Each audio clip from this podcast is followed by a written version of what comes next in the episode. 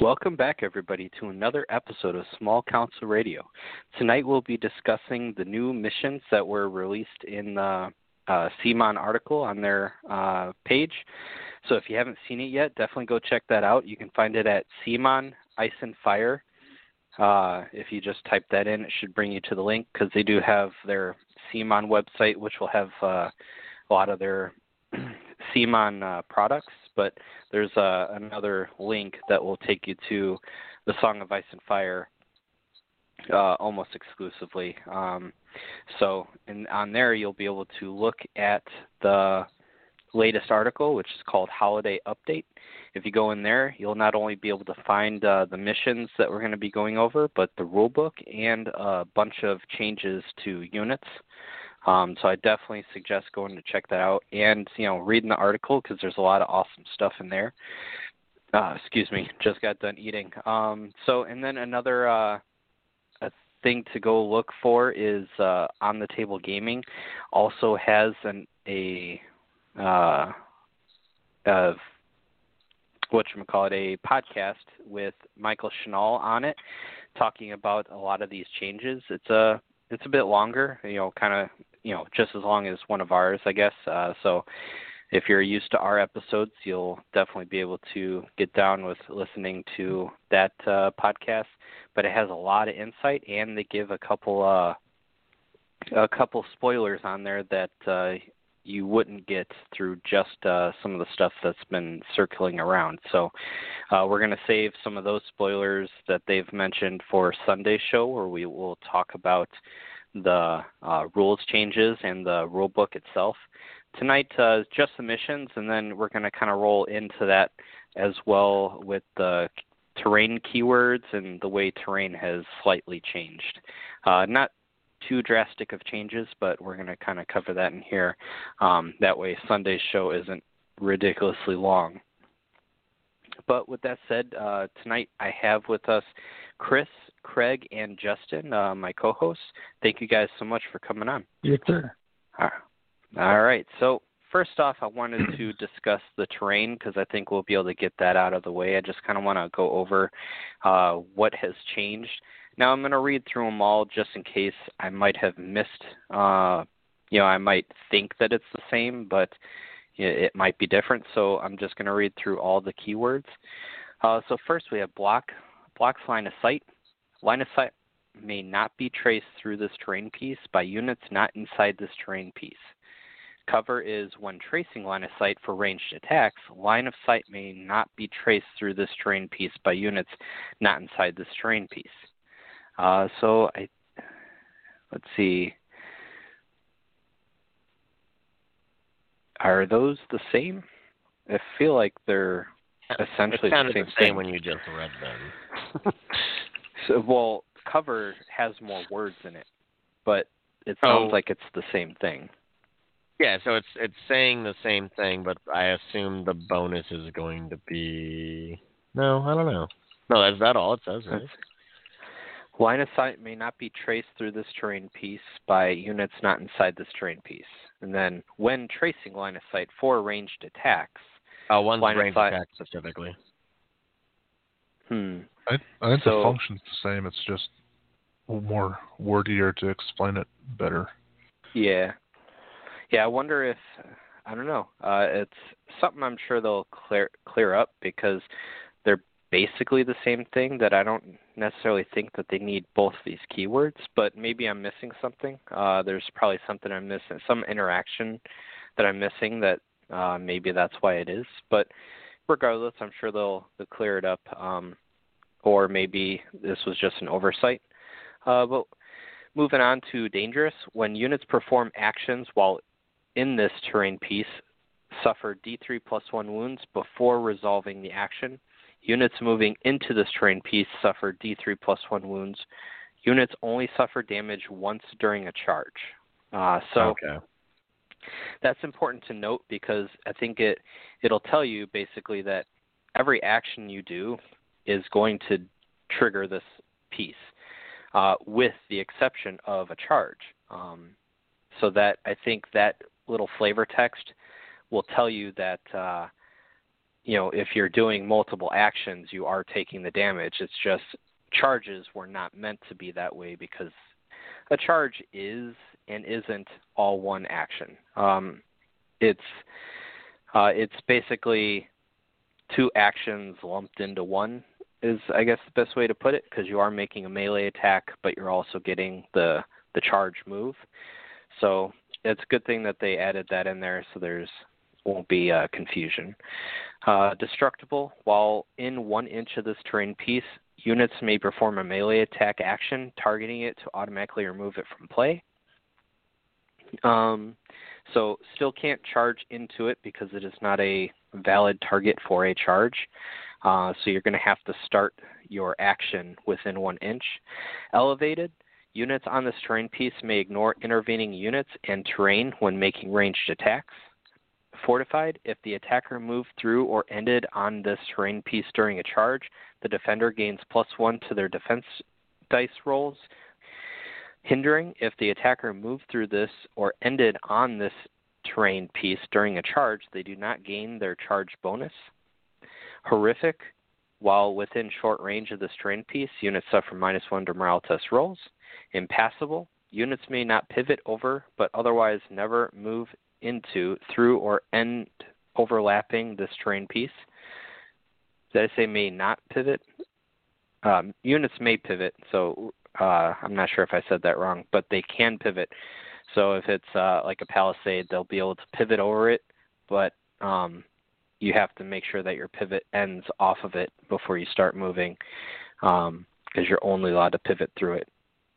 Uh, inspiring, while within short range of this terrain piece, units gain plus one to morale test rolls. In rough, units moving into out of or through this terrain piece subtract one inch from the total distance they would move. So, a little, uh, I think, clarification on the way they're uh, supposed to be played. But overall, I think uh, not much changing. Uh, hindering, obviously, it's not uh, um, not going to be uh, your disorderly on ones and twos um, so now it's just you won't get their uh, charge bonus. So essentially the rerolls on your attack. And they changed it to where uh, if you ended on it, same way as if, uh, like with the, um, what word was, or what uh, piece was it? It was the stone wall had uh, had one of the keywords. I think, what's it called? I think it was fortified, uh, where if as long as you touched it, it triggered. Um, let's see if Fortified does that still. Uh, yep, so Fortified will still do that. But it's nice that Hindering also does that, so no more can you like pivot in such a way, touch the unit's tray, and then align onto the piece and avoid the hindering keyword. It's still going to trigger if you then align onto it, uh, which I like. I it did seem a little gamey how you could avoid a piece just for the charge and then align onto it and still not trigger it. So uh, so this is nice. I think before you couldn't really do that because of the rolling a one or two for disorderly because it was different. But now because it's just stopping the charge bonus, it's uh, you can kind of word it that way without uh, confusion. Um, otherwise, I you know it's nice. You know, elevated was already there, but it wasn't on any pieces. Uh, so going to the pieces themselves, the forest has cover and fortified, which is nice because I believe uh, before it just had uh, the minus one move and then cover. But being fortified is nice because I mean it is a bunch of trees. Um, so fortified again is if the attacker moved through or ended on during during a charge, the defender will get plus one to the defense dice during the for the attack. Um, so I do definitely like that. It makes the piece a lot more um, useful for not only cover for the ranged attacks, but fortified just in general uh, for melee attacks. Uh, the Weirwood tree is still just inspiring, um, so plus one morale. Palisade, block line of sight, destructible, and passable. Same for that. Uh, Corpse pile is hindering and horrific, uh, so minus one to your morale, and hindering being now they don't get uh, charge bonuses, which is nice that it's not um, a bunch of keywords stacked on top of each other. It's no longer so good of a piece that it shines above everything else. Now it's just no no rerolls essentially on your charge and minus one to morale. It's not going to give that minus one move for rough, and uh, no like ones and twos for disorderly. So um, it's not going to hinder your movement in any way. It's just going to be harder for you to hit your opponent. Um, the bog is now hindering and rough, so this piece will have a minus one for the movement and the no uh, rerolls on your charge. Stakes are dangerous and destructible. I believe are the same as it was before. Uh, stone wall, destructible, fortified, and hindering. So again, hindering, no rerolls on the charge. Uh, destructible and fortified um, are the same keywords I had before, uh, but important thing to note about fortified is I believe before it was uh, you didn't get um, rerolls either. You got a plus one defense save and re- uh, no rerolls for the attacker. So now it's just plus one to your defense dice. It no longer gives that uh, no rerolls. But uh, the walls did uh, gain hindering, uh, which essentially is that ability. So it's still going to provide the same effects. It's just two different effects giving that one uh, ability that Fortified had before. And then the last piece, Hedge, cover, destructible, and rough, with the exception of the keywords changing. Or no, I guess it didn't have cover before, so that's nice. Um, it'll definitely give some more options to um, stopping kind of range, or not stopping, but uh, helping against range attacks, which from what uh, we've been hearing, range is going to be a big component in the new, uh, you know, not new edition. It's definitely not uh, from what they said 2.0, but you know, the new like the revamp of a lot of things. Uh, so that'll be nice. So overall, I like the changes. Uh, I like that they've kind of diversified the terrain pieces. But one important thing to note that they talk about uh, in the podcast for on the table gaming is that uh, they like they would like to see people kind of create their own keywords for pieces and agree upon things. The only reason they have it the way it is is to kind of give suggestions and for competitive play, which is nice. You know, it's nice to have that in there so you know you don't have people kind of complaining at what the TO might make for something. But uh, you know, they definitely encourage you know kind of agreeing upon what keywords you kind of want to see, especially in uh, in um, pickup games and whatnot, and casual games. Also, one thing uh, you know I've been uh, contemplating about doing is creating my own pieces. You know, they have that elevated keyword, which would be awesome to see on some pieces. I know if you have the 3D terrain, they do have like a big hill piece. So I'm looking at making because uh, I do have the 2D mat terrain, which if you guys haven't uh, seen already, uh, you can go to playmats.eu. They sell uh, sets of the 2D mat terrain, which is amazing. If you've got like a mat um, board, uh, the mat on mat just makes it so the piece is not going to move around, and it's pretty affordable. Affordable. It's like, uh, I mean, I could be wrong by a little bit, but I'm pretty sure it's roughly twenty-five dollars for a set, and a set will come with two of each piece, of which you'll have two of the same stake, two of the same wall, hedge, and palisade, but the forest, the bog, the corpse pile, and the weirwood tree, you'll have one of each size. So you know how the Night's Watch and whatnot and the, are different from the Lannister pieces. You'll get one bigger tree, one smaller tree, one bigger corpse pile, one smaller, and so on for the f- forest and bog. So definitely go check that out. But anyways, I'm probably going to be talking with them about getting like a 2D uh, hill made, maybe like a castle um, tower, so like a bigger piece maybe around the size of a weirwood tree, maybe just barely bigger, uh, where like a whole unit could fit inside of it, and it's just like a, a boosted um, low wall. But um, you know, just stuff like that. You know, just kind of being able to add some more pieces to the game and even create maybe some more combination of uh, keywords. Anyways, uh, so with that said, I know I've been kind of talking a while. Uh, Justin, what do you kind of think of the overall terrain and everything? Uh, so I wanted to ask a question first. There was one that was elevated. Is that only on the like Storm of Swords mission? I've never elevated, heard of elevated. The keyword? Yeah, yeah. Uh, no, it's actually the only piece that it is tied to is the two. If you had the 3D terrain uh, or like the Yeah, 3D terrain uh, that they had for the yeah they had this big like gray like rocky hill, and that Oh. keyword was a part of that, but it was never released in any of the starters as a 2D version. So that's why I was saying it'd be cool to kind of like create uh, a 2D version of that piece, and finally get like the the elevated keyword in there because that'd be really cool. Oh, okay. Well, that answers that. I would like that keyword tremendously. Uh, and like you had said earlier about them wanting people to kind of make their own like keyword combinations and keywords, maybe. Um, that would well, I think it's keyword combination on terrain, but I would like to see a lot more keywords added to the game too, just to give a variety as long as they can maintain balance. But this shows a um, that they're like okay with changing terrain subtly, so uh, I, I like I like that they're willing to change it because for the most part, I would think terrain before was probably not one of the most argued over things. I think it was pretty cut and dry. There were clear winners over others. Um, so this hopefully will make it where you know you're not if you're doing the random table, you're not dreading getting a specific roll or whatever. Like they're all fairly well balanced. Bogs aren't just the king of the king kings of kings or whatever. Yeah. Yeah.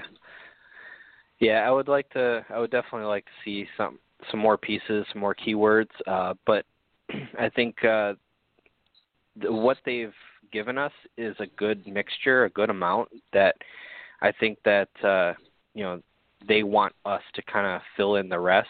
Maybe I'm just assuming there, but I think maybe they want us to kind of if we want more pieces or more keywords that we can kind of just add it and this is just Yeah. kind of a, a template, a you know, a place to start. Yeah, that'd be great. Uh, so I like it. Uh. I don't think it's some of the biggest changes, but it's it's nice that uh, once again that they're verifying this the deadly thing. So that that's nice. So people aren't arguing if they're charging if they're taking you know eight wounds. Yeah, yeah, it's uh, it would be nice though if it was maybe uh, dependent on uh ranks. Would be really cool. Um, I mean, it's not bad the way it is. I think just uh, it can get kind of. I guess I guess uh, I'm making an argument against myself. I was going to say it makes it really dangerous, but that's its keyword. But it would be cool if it was based on how many ranks, because you know the more people you have, the more that are getting caught in this piece. So if it was just like take one wound for every you know rank you have for every action, that way you can you could essentially do multiple actions and not potentially like kill yourself, but um, as you start to die more, it'll become less dangerous because you have less people that need to worry about maneuvering around the piece. But I don't know, maybe just one one for every rank plus one. That way, it still could do a max of four. But I don't know. Uh, I'm just kind of being nitpicky Maybe. right there. I think. Uh, what are you say? maybe I'm maybe I'm a hater, but uh, I think ranks is fine until you look at cavalry. I think cavalry should always take more damage from something that's dangerous terrain.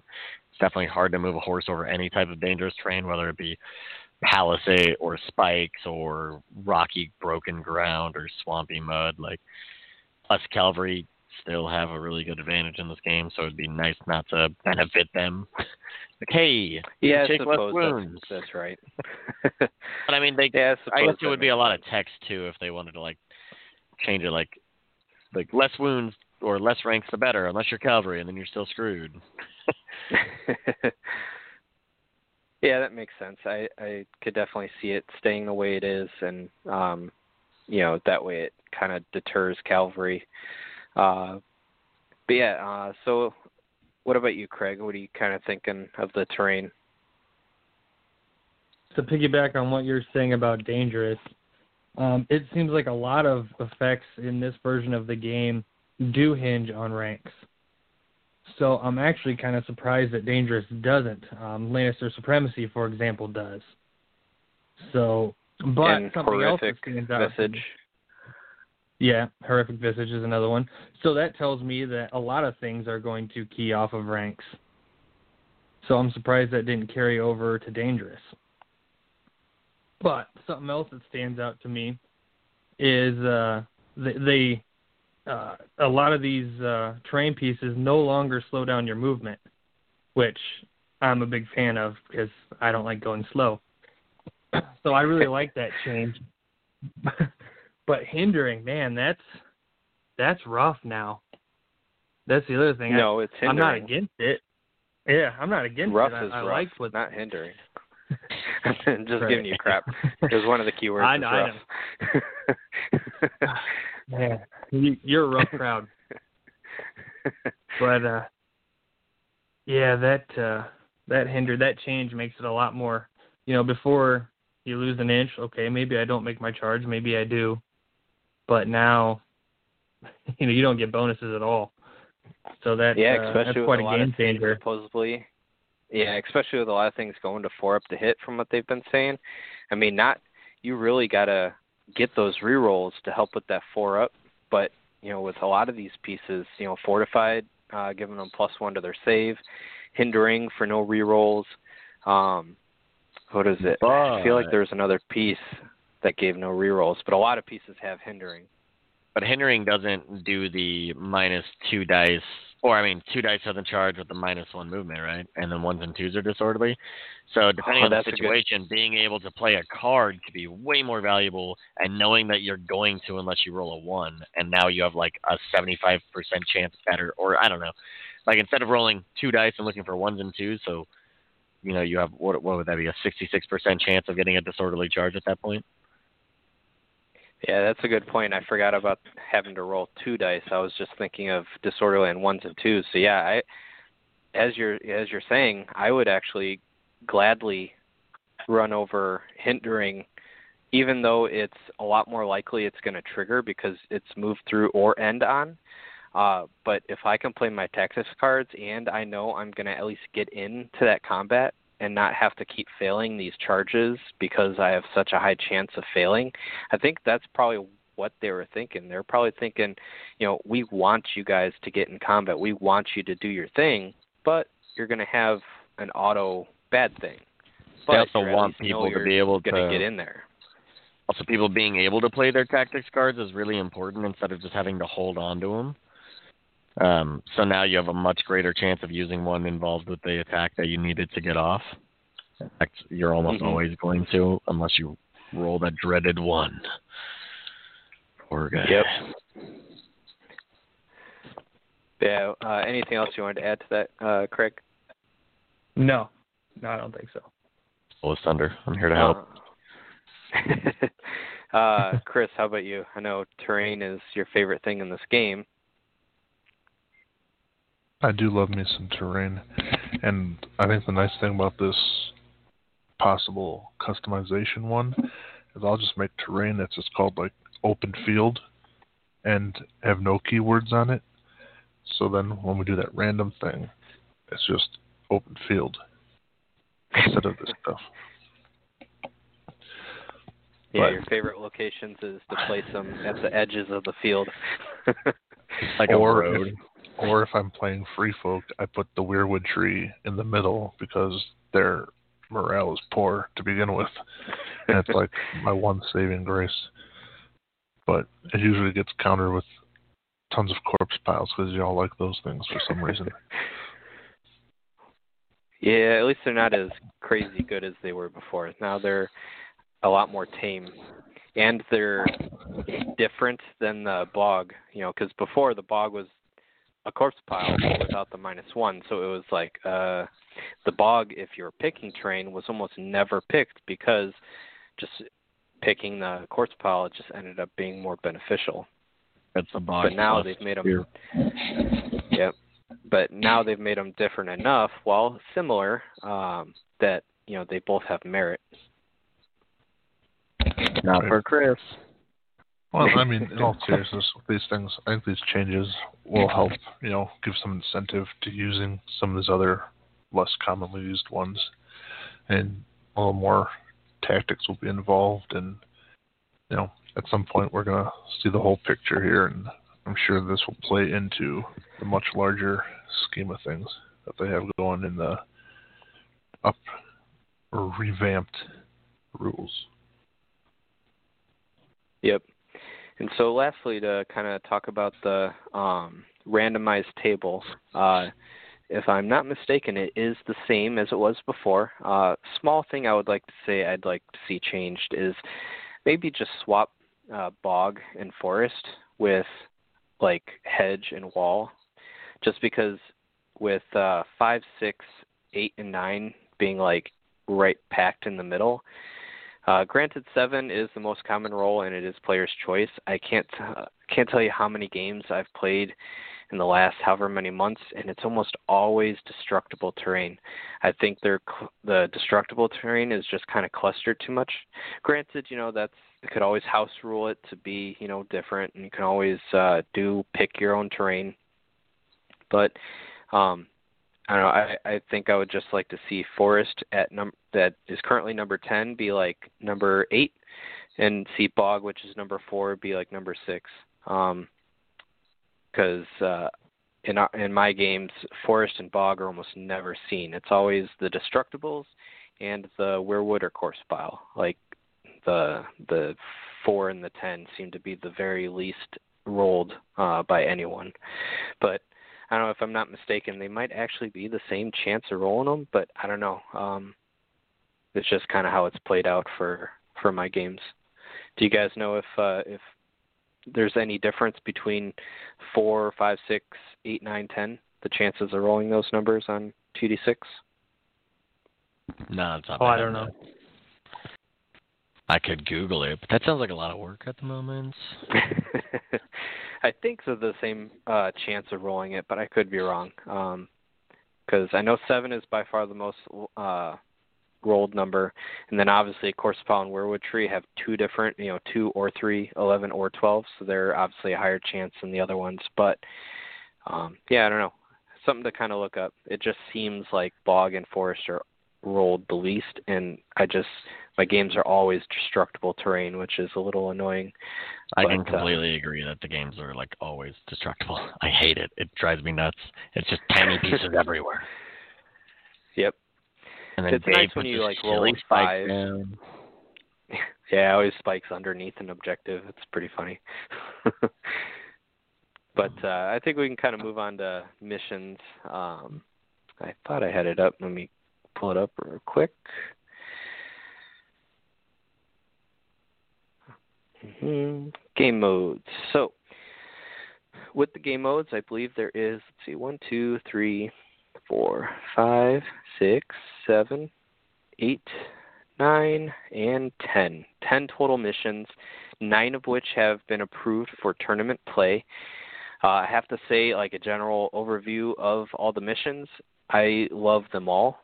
Uh, I think CMON did an amazing job with uh, with the missions and how everything has kind of changed a bit.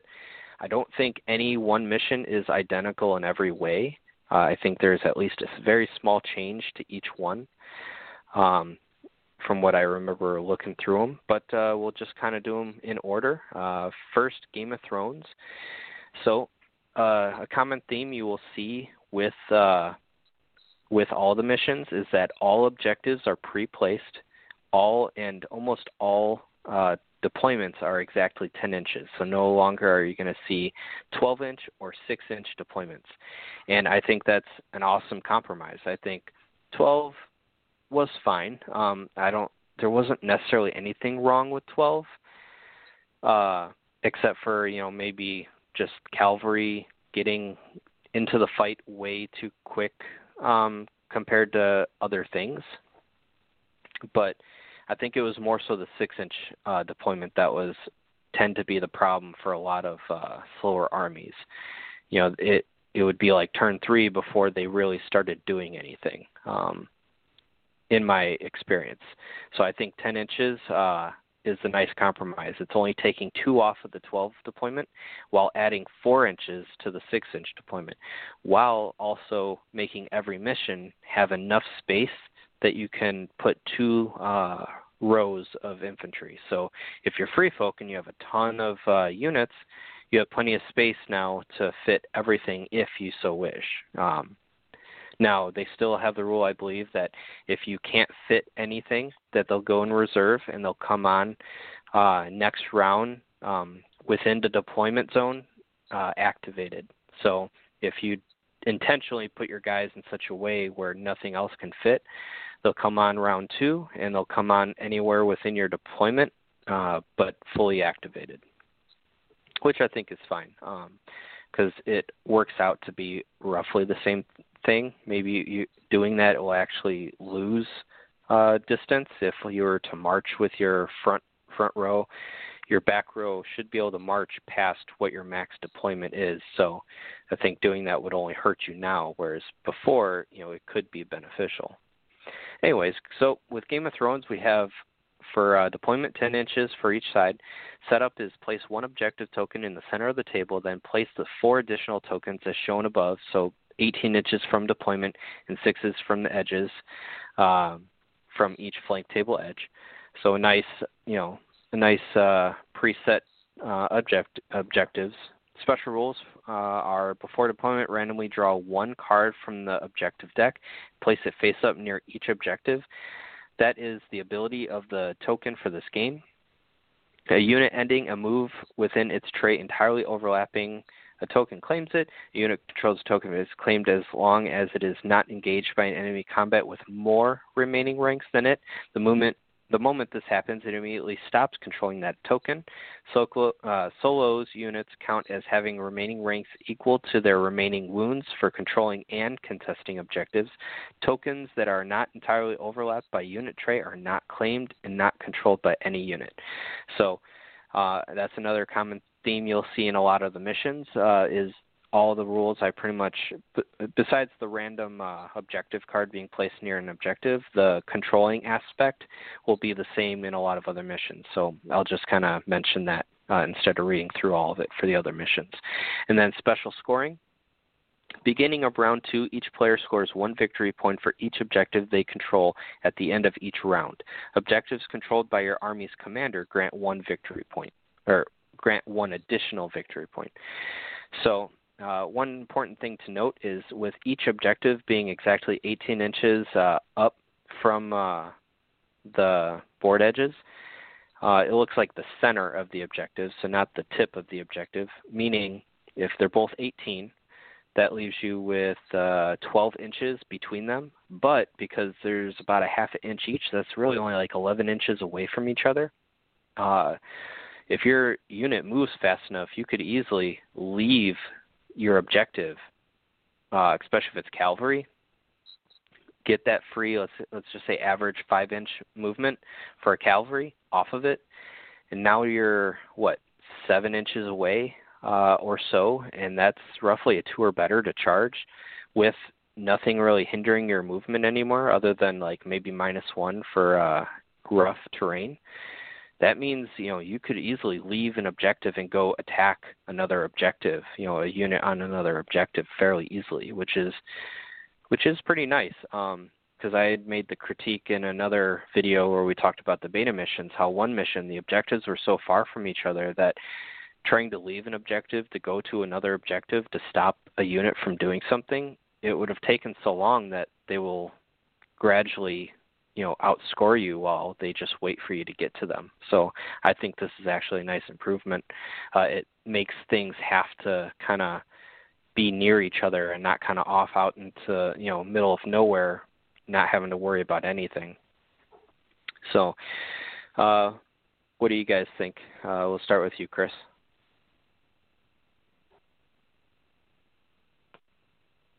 Sorry, unmute myself. I think anything that gets you closer to battle is a good thing. The fact that, like you were just saying, that you can come off of an objective to go attack something else, I fully support that because I'm all about fighting things. the only downside here in this mission, I would say, is that they have objectives and it's not just like a slaughter. but that's going to be my just, critique of every mission, minus like Fire and Blood. And didn't you see Fire and Blood has objectives? Well, I haven't read that far. I'm only reading as far as we're I'm going joking. right now. I'm joking. it does not have objectives. Oh, Odin. Yes. I would have to find a new favorite mission. Yeah, exactly. But yeah, I, no, I it does not have cool. objectives.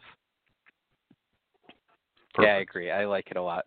Uh, I'm going to have to kind of take a quick um, pause uh, and mention the new objective cards. So, I, there was 10. There's currently 10 objective cards, and there are going to be 10 new objective cards, and I like them. Um, all but one, and that's something that I didn't necessarily see until me and Justin were playing around with the new objective cards, and he pointed it out. But they are labeled one Oh. through 10 uh, and uh, some of the missions will tell you to use specific ones. Uh, where in where is in the mission we're talking about right now, uh, Game of Thrones, they are uh, um, you randomly choose between all ten. So the first one is uh, when you score uh, from this objective, one friendly unit long range of the unit controlling this objective restores one wound plus one wound for each of its destroyed ranks. So essentially, is very similar to the restored D3 because you can only get a max of three. It's just a lot less random. It's just going to heal based on how hurt you are. Next one is when it, you score points from this objective, one friendly unit in long range of the controlling unit uh, may controlling this objective may shift three. When you score points for this objective, one enemy in long range uh, controlling this objective becomes panicked. When you score points for this objective, one enemy in long range of the unit controlling this objective becomes vulnerable. Uh, while you control this objective, you gain plus one tactics card hand size and plus one draw uh, to and draw plus one card when refilling your hand. And then the next three uh, is when you control it, you get sundering. When you control it, you get vicious, and when you control it, you get precision. All three of those are different cards. Uh, that's six, seven, and eight. Number nine is when controlling this objective, when the unit is performing a melee attack, before resolving the attack, the defender becomes weakened. Uh, and then the last one, objective 10, this is the one that I kind of, uh, that Justin pointed out to me is while controlling this objective, this unit always rolls its highest attack die value. So uh, could trigger sometimes in very rare situations. But as Justin pointed out to me, is that if you are controlling it, um, you have to have equal or more ranks than your opponent to then attack your with your highest. But if you have equal or more, I mean, a lot of the times you're going to be at full anyways, attacking your highest value, unless you're one of the, uh, I think the only unit in the game, which is berserkers, which get more attacks as they go down. Uh, a lot of a lot of cases, you're going to have less dice, or uh, sorry, you're going to have less ranks, and not get the effect anyways. So I think this one, though, will still trigger every so often. It I don't know. It seems like the easiest weak link of all 10 of these. What do you think, Justin? Kind of, I guess, to elaborate on what we had discussed.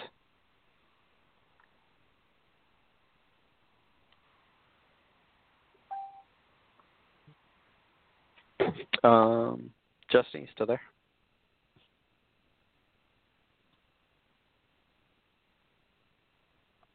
Um, Justin uh, messaged me. He had to go do something real quick. So, uh, Chris, what do you kind of think of these objective cards? They seem a lot more killy, and they kind of seem right up your alley.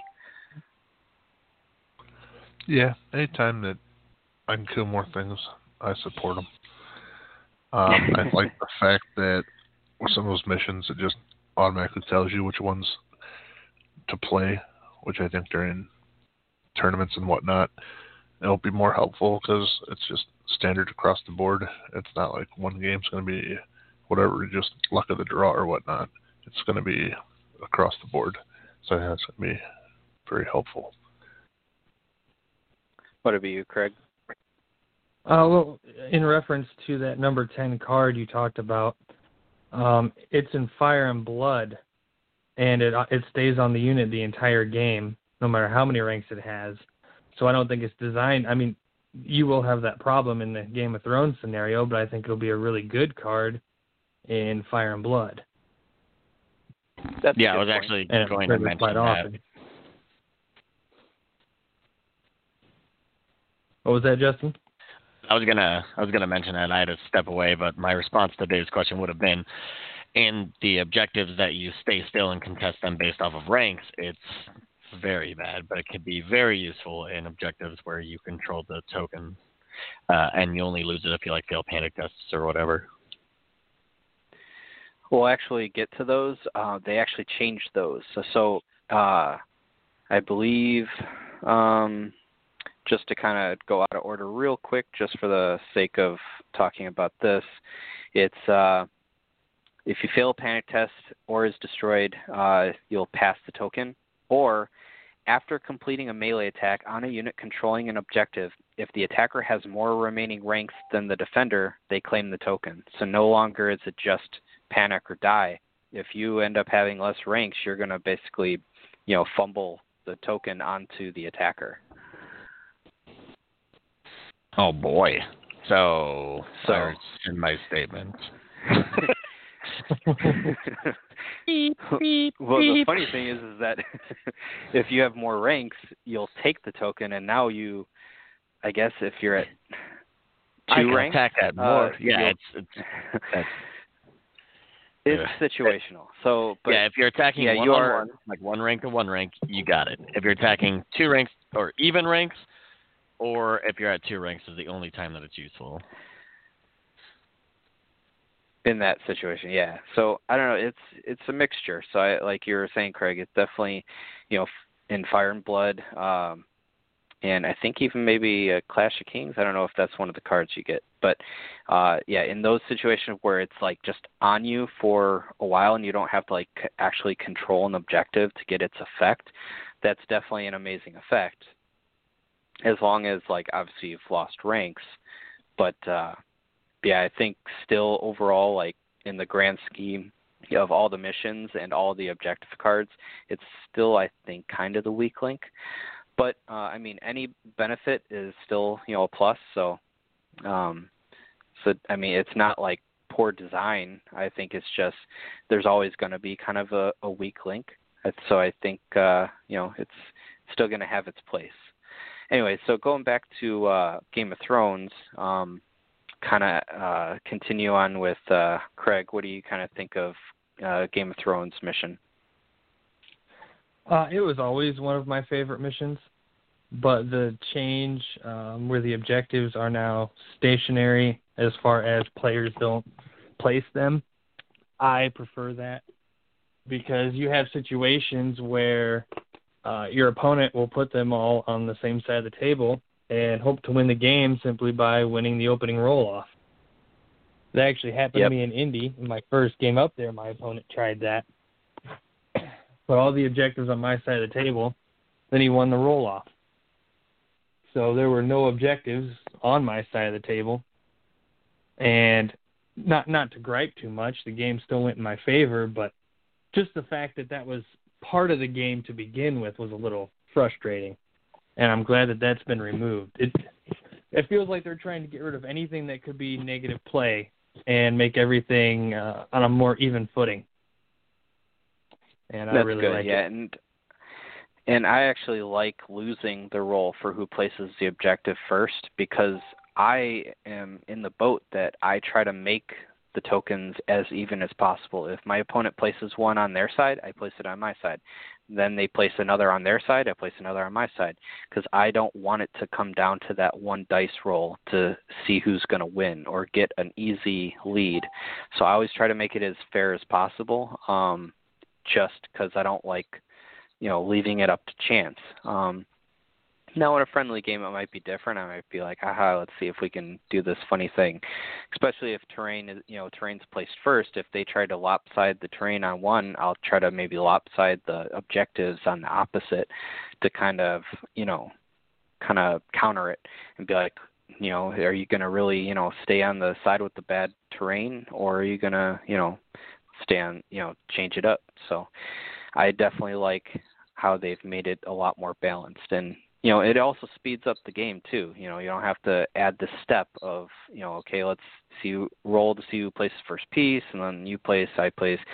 You know, it's just kind of already set and we know where everything is. What do you think, Justin? Uh, I couldn't. I really don't have anything to add to that because I completely agree. I mean, if I've never been one who wants to just win a game based off of a dice roll, I would go gamble. I think if I wanted to do that. Um, but it's definitely nice that you don't ever have to worry about. It. And maybe maybe I can get a mat that has like I don't know pre-placed spots for objectives, so I never have to measure anything. Saves time. That'd be awesome. I'm definitely working with. Uh, I get my mats through Urban Mats. Um, dot com I think is what it is. They have some amazing mats and uh I'm probably going to see if I can get uh the like a custom mat made where it's like all preset like 10 inch deployments already set and uh you know and it could just be like very very uh faint outlines. That way it doesn't like distract too much from you know the cool art on the on the mat. But just enough to where it just speeds up games like okay here here here like you don't have to measure like any of the pre uh game stuff so that's that would definitely be really nice. Um kind of moving on uh i think probably my new what's going to be my new favorite mission a clash of kings. Uh it's hard to tell cuz uh just you know everyone listening i have only gotten to play i think uh game of thrones out of all these new missions but they're not too different that uh you know you uh that you would need to play through all of them, kind of like we did with the beta missions. We made sure to play through all of them before we kind of did the show. These are just changed just slightly enough that they're different, but that you don't need to play through them all to really understand them completely. But uh, Clash of Kings is now, again, 10 uh, inches for deployment, and then still three objectives. Um, the two uh, you have the center, and then you have two side objectives, which are uh, in the center as well, but six away from each board edge of the flank board edges. So special rules are take objective cards six through ten. Before deployment, beginning with whoever is not the first player, players will alternate selecting from these objectives until each player has two. So, to kind of briefly talk about 6 through 10, that is the Sundering, the Vicious, the Precision, making doing a melee attack and making someone weakened, and then the highest attack die value. Is that right? Only five of them? Okay, yeah. So one will not be chosen because each player will get two. Um, so, and you'll alternate with who is not the first player picking. Um, when your commander's unit activates, you may select one of these cards. Until the end of the round, your commander's unit gains the effects listed on that card, as if they were controlling an objective. Each effect may only be used once per game. At the start of each round, beginning with the first player, if your commander and their unit have been destroyed, you may de- redeploy them fully within a friendly deployment zone or fully within six from any flank table edge. So, before I move on to the special rules and special scoring, I think that's an amazing uh, special rules. It still adds that kind of redeployment um, value that Clash, Clash Kings used to have, where you could redeploy everything, but just for the commander, and it really suits the name. You know, Clash of Kings, it's your commander versus their commander. Um, I mean, this is, I mean, this is a huge boon to uh, NCU commanders for this mission. If you don't have a commander on the field, you are not going to get to redeploy them over and over and over. And that's even a boon to have even one list be uh, NCU commander because you know being forced to take a list because it's it's such a bad you know thing to have an NCU commander in this mission that it's really only leaving you one option. You know if you have two lists and um because not only are you boosting them with the uh, um, objective cards, it is also you know you don't get to redeploy. So I think that's huge, and I think just the emphasis around your commander is amazing. I, I think this is probably going to be my new favorite. So we'll we'll see where that goes. Um, but before I get to you guys, I'm just going to wrap up with the special rules and special scoring. A unit ending uh, special rules is a unit ending a move within it within its tray entirely overlapping a token. So there the tokens are uh, controlled the same way as in uh, the Game of Thrones, con- completely con- uh, on on it, and uh, based on ranks, solos, uh, wounds count as controlling and contesting. If you're not completely over it, then you don't have it. Special scoring, beginning of round two, players score one victory point for each token they control. Commanders give plus one victory point when they're controlling one. Score one victory point each time your commander's unit destroys an enemy with an ability or an attack. Uh, gain plus two victory points the first time your your uh, enemy commander is destroyed. So, yeah, I think uh, think this is very well done. I think it's a very good change to the what I consider kind of one of the more lopsided uh, missions uh, as it currently stands before this version, just because cavalry had such a strong advantage. But now I think uh, with only the commander's unit redeploying, I think that really kind of fixes it. Unless you know you have a commander in uh, a cavalry unit, which I think the only person that can do it, not even technically all the time, is uh, Brynden uh, Tully on uh, on Mount, and he still isn't technically released. So Targaryens. Oh yeah, you're right. I don't know where my brain is at. But even uh, so, so it's I guess just commanders, so it's not like it's it's three Lannister knights just stomping you all the time, you know. Did I think it, what it you was though is, yeah. so what uh what do you think about it, Justin? This mission, Uh, the way it's I changed. like it. I like it a lot. I think it's really interesting how like commander oriented it is. Um, so that's like a mission that you're going to build a list where not often or even most of the time or whatever, but you see commanders get stuck in like, you know, cheapo units or whatever because that's where they're being really efficient. Like in Lannisters, you see them in guardsmen, like a Tyrion thing. But this mission is going to be really poor for them because there's a lot of, well, not even necessarily, but there's a lot of things like obviously you kind of want your, your commander in the middle of that fight, you know, uh, just hitting hard, trying to kill units for those extra points or whatever. Uh, and you're really going to be at a negative if you're you're someone who's hanging back with your commander. But it also may benefit specific commanders over others. We'll see.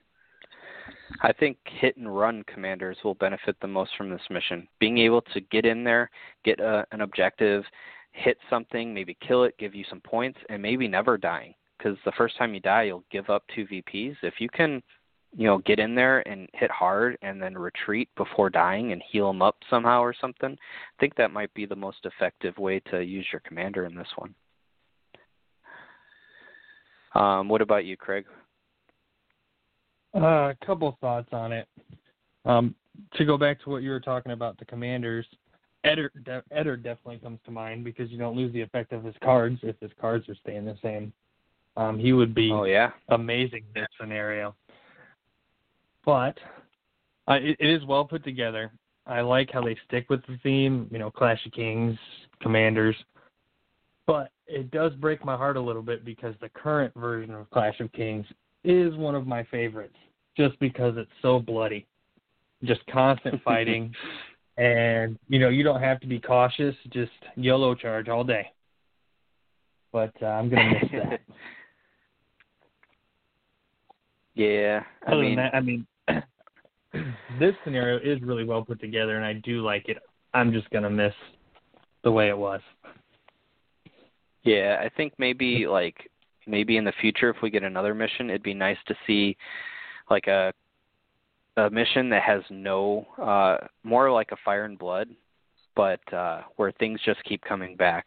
So you don't have to worry about sitting on an objective. You literally just keep clashing into each other all game and you know not having to work because the problem with the current Clash of Kings is the cavalry being able to just keep auto charging the turn they come in uh, but that only is a big problem because you have to sit on these objectives that are within auto charge range. If you can um, not have to worry about sitting on one, like because there are no objectives, I think that would, you know, make for a really cool mission. You know, something that's just kill point oriented and just everything keeps coming back. And it doesn't even have to be a tournament uh, mission, but I think just for casual play, it'd be a really cool thing to add to I kind of bring the back best that. mission I've ever heard of. yeah, Yeah, I think know. it should I be in a thinking of you, and I should just be that mission every single round, right? That would be a tournament I would do. Yes, exactly. Three rounds or five rounds of that. Yes. Thank you. So, with that said, what do you think, Chris, about this one? I know it's, it's got an objectives in it, but I think uh, I'm going to take a guess that you really like the other aspects. Yeah, I, I'm going to miss the, you know, when I have my free folk and just throwing them to the slaughter, and they just keep coming back even without the cards of the endless horde. They just keep coming back and giving no points anyway, and they just keep piling in there. I'm going to miss that, but I think you know with who is it, Mother of Dragons, you know, Parker and uh, you know, want Sullied or something. They just you know put them in the middle and just let them keep coming back all day. I'll do that too. Yeah. Um, to a point about the free folk and the endless horde, I've only done it once, but it is funny when uh when you have them die right away, like let's say round three you have a unit that dies like with the first action, then you bring them back on, you go into the fray and you attack and then they die again and then you just endless horde them back on for a third time. You know, that's that's always fun. I've done that but with the Bone Boys. That's fun. Oh, the Bone Lord's Chosen or the followers? No, just the followers. I wish I could do it with the other ones. That'd be dope. but you could do that now with this one if you have your guy in there. Yeah, Rattleshirt and some back. Bone Lord's Chosen. See, oh, that's man. a move right there. I like that. I'm gonna have to do that. uh, moving on, we can go to Winds of Winter again. Uh, it's the same exact deployment and objective placements as uh, as Game of Thrones. Um, special rules: use the mission deck. This game mode utilizes the mission deck. Each player takes one mission deck, then takes one copy of mission cards 11 and 12, and selects four additional mission cards, creating a hand of six. So it looks like each player will use their own deck, uh, whereas every time before it's always you use from the same deck. You'll have mission card 11 and 12. So to quickly go over these uh, for context, mission card 1 is at the end of the round, if you control the center objective, score 2 victory points. Mission card 2, when you control or when an enemy NCU claims the attack or maneuver zone, score 1 uh, victory points. So that's interesting. So this is a reverse. Uh, it's if the enemy takes it, you're going to get a point. So no longer do you have to take it. The next one is the same exact thing, but it's combat and uh, letter instead of combat and maneuver. Next one is mission four is if your opponent claims a zone on the text board before you do. if your opponent claims a zone on the tactics board before you do. Oh, okay, I see what it's saying. So if your opponent takes a spot on the board before you're able to take a spot on the board, you'll get a uh, a victory point. Five, if you destroy the enemy commander, score two victory points. If your commander has been destroyed, score one victory point if you destroy the enemy commander. So if yours is killed and you kill theirs, you'll get three points. If you have if yours hasn't died and you kill theirs, you only get two. At the end of the round, if you have at least one unengaged friendly unit in an enemy deployment zone, score two victory points. I like uh, the theme of all this is the most you can get is two, with the exception, I think, of uh, a couple where if you meet all the criteria, you can get three at max. I didn't like before how you could get like four points for doing something, uh, especially the before you could get four victory points just being in your opponent's deployment zone. That has you know messed me over multiple times, and in a lot of cases, it's something you can't uh, stop because by that point, if they're in your deployment, it's because they killed something and moved on, and they're just out in the middle of nowhere, and you can't really do anything about it. Um, mission seven: at the end of each round, uh, for each enemy your units are engaged with that has fewer remaining ranks, score one victory point up to two uh, total victory points. Solo units count their remaining wounds as ranks for this mission. Uh, mission 8 At the end of the round, you may expend two condition tokens for each enemy combat unit. Score one victory point for each unit you expend two tokens from, up to two victory points. Uh, again, it's really nice that they're making a, ma- a cap on these. Um, you know, it makes it a lot less, uh, you know, swingy. You know, you really have to work for your points. Uh, mission 9 once this round, uh, when an enemy unit, uh, sorry, once this round, when an enemy destroys a friendly combat unit, place two victory points on that enemy. Remove and score these victory points when that enemy is destroyed, even if this mission is discarded. The end of the round for each objective you control on your opponent's side of the battlefield, score one victory point. Mission 11 and 12, which I believe is what we're uh, currently going to be talking about for Winds of Winter, if I'm not mistaken. Yep, 11 and 12. Um, 11 is when you reveal this mission, if you have less victory points than your opponent, score one victory point and become the first player. Wow, that's really good.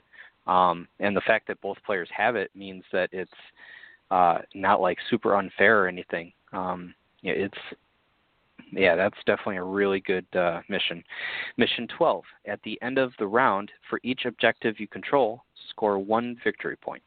So yeah, also a really good one because technically you could score five victory points with this one if you control all five, but chances of you controlling more than three is really rare. And then if things are really, you know, you'd have to wait to use this like at the end of the game if you wanted even that much in a lot of cases. Um, I think average you're going to get two between you know contesting and all that stuff. So yeah, I, I like uh, the changes for these as well. I think they're definitely very well thought through. Um, anyway, so back to Winds of Winter. Uh, so you're going to take 11 and 12 and then select four additional mission cards, creating a hand of six. So basically, you can go through and pick the uh, outside of 11 and 12, so 1 through 10, you can pick the four that really suits your army best, which is nice. It it definitely takes away all the randomness, which I love. Uh, beginning of round two, at the start of each round and beginning with the first player, each player selects and reveals one mission card from their hand. Um, revealed mission cards are discarded at the end of the round. So this is also important. This means that it's not going to be a secret. Your first player is going to have to select one and reveal it to their opponent, and then their opponent can see what it is, and then be like, pick a, a mission and reveal it in response to whatever their mission is going to be. Uh, special rules, objectives, a unit ending a move with its ta- uh, so it's same as usual, the claiming an objective by completely on top of it and based on your ranks. Uh, solos count ranks um, based on wounds, controlling and contesting. Special scoring, mission cards, uh, mission cards list various ways players can score additional victory points. Each revealed mission may be scored by each player if the requirements are met. Oh, that's interesting. So, um, so if I reveal a card that can be scored, my opponent can also score that card, and vice versa. So that's that's definitely throws a you know a wrench in some plans. You know that you really have to be careful what you reveal because you're going to potentially you know in a lot of cases there could be times where whatever you reveal your opponent's going to get more than you if things don't go your way. Uh, and then lastly, objectives do not grant victory points unless specifically stated by a mission card. And one thing I'd like to note, not in the special scoring, victory through combat is active and it does not increase scoring cap. So at 40 points, you only need 10 points. So that I think is a huge change to this mission. And I wonder if it's going to be the same with Dark Wings, Dark Words, which would be next. But with that said, uh, Justin, what do you kind of think of this mission? I think the coolest thing I heard right there. I mean, it's all really cool, but I love the NCU thing that was at the beginning your opponent gets a victory, or whoever doesn't, whoever places their NCU first, the other p- person gets a victory point. Right? You said that. Um, so, I think that's one of the missions. Number oh yeah. no, let's see. Are you talking about the mission in particular? Let's see. I think it was uh, the mission. Mission four. a while ago. Yeah, point. mission four. If your opponent claims a zone on the tactics board before you do, score a victory so I, point. I really like that one because we often see, especially like round two, round one and two, you almost always see someone shooting for the letter, and then from then on, they generally have engagement. So you see people shooting for the swords. So now we're not going to see four NCU activations in the beginning unless there's like a very important thing that has to happen. So it's definitely it's not driving away like that type of play, but instead it's making that not a auto choose, right? You're not just auto gonna activate an NCU on the board. I like and that the nice thing is that it's revealed. So if I, let's say it's me and you, and you pick whatever card because you're going first to show, like, oh, I get this if for every objective I'm controlling, and then I go, okay, I'm revealing this one. First person to take a spot gives the other person a victory point. And you go, crap, I going first this turn. I needed that attack. And you go, I well, I know that's why I played it. and you go, all right, well, is it worth it? Like you're saying, you got to weigh, is it worth it to take that spot anyways, knowing you're going to give me a victory point? It could then also end up being a waiting game. You know, you could go, oh, okay, I'm not going to take that attack. I don't want you to have a victory point because you're close to winning. And I could go, okay, well, I'm not going to take a spot because I don't want you to get a victory point. We could literally have to force the other person to take it first, depending on what the activation count looks like. Yeah, I definitely think it's a really cool dynamic. Along with, as you were saying, the, the both players able to score from either card. I think that's super cool. A lot of these cards definitely sound a lot more unique than control the horse and control the mail or control the money and control the crown or whatever they were. Uh, these definitely seem like they have a lot more thought put into it and uh, adds to like a significantly more dynamic gameplay. Yep. And could you imagine, like, let's you get to pick four besides 11 and 12 because you get those automatically. I could be like, all right, I'm going to pick mission two. So for uh, when someone claims the combat or the horse, the other person gets a point. I'm going to also then take mission three that when someone takes the combat and the, or the letter, the other person gets the point. And I'm going to take mission four. If you activate an NCU before me, uh, or whoever activates an NCU first, the other person gets a point. That could be three of my four f- chosen cards. So for three rounds in a row, I could say, "Oh, you want to take that combat zone? Give me a point." You know, I could like force my opponent to not take the combat zone, or I guess not necessarily combat for mission four. It could be any zone, but you know that could that in itself a lot, definitely so much board control. Yeah, you could be like, I, you know, my list. I have, you know, two list format, so I, I have this list that really doesn't focus on the tactics board. So I'm going to really deter you from using your tactics board effects by taking three of these as my four cards, and just be like, you know, this round, this round, this round, because it's starting round two. So I could go round two, round three, round four, and for you know, arguably more than half the game, even though that's three of the six rounds, but arguably more than half the game. Um, you know, you're neutering your opponent's effectiveness on the board. So especially if they have like a I like that. list. Mhm. Um, uh, but question about that, I wonder if, like, in a tournament, when are you choosing the cards after you find out, like, the army you're playing? Um, I would say, well, you, yeah, you would have to choose your list first. Um, But you know the faction Choose they're your list. playing and a general idea of what their lists look like. Yeah, well, and you, you'll know what list they picked before you even start setting up the thing if it's still if they haven't changed that order because the when you choose because it'll it's special rules are after setup. Setup is when it tells you all the stuff. That, And that then could end up player. being that could end up being strange and very neutering to certain armies, which could be a good thing, not necessarily a bad thing. Yep. But we'll we'll have to wait to see how that plays out. Yeah, I like that um, the mission deck is almost like uh, like the objective deck in the sense that it's not necessarily buffs, but it's you know it's just another way to kind of add to the game without making it. Um, excuse me, uh, not adding like so much because now Winds of Winter, besides the fact that you have these mission cards as ways to get points, is not so different from the other missions that it's like, oh man, you know, gotta like rethink what I'm doing entirely. You know, no longer is it no victory through combat, no longer is it extra victory points. Like it's very similar enough to the other missions that uh it it's a nice change, I think. Yeah, I definitely think, think, uh, this is gonna be a good one. What do you think, Craig? Yeah, I think this is the best version of this scenario, and I think it would be a really, really good tournament uh, scenario. I Uh, agree. it's it's different, but it's not random. There's nothing random about it. And the fact that both players see how to score, you know, that's that's perfect. So I'm, Exactly, I'm I a really agree. big fan of it. Yeah, without knowing uh, exactly, or I I did read through it, but um, like without having actually played some of the missions, I would have to say right off the bat, um, Winds of Winter is probably my new favorite between all renditions past and uh, current renditions of the secret mission decks. Um, just the fact that you can pick any ones you want, but both people are scoring, I just I definitely like that. What about you, Chris?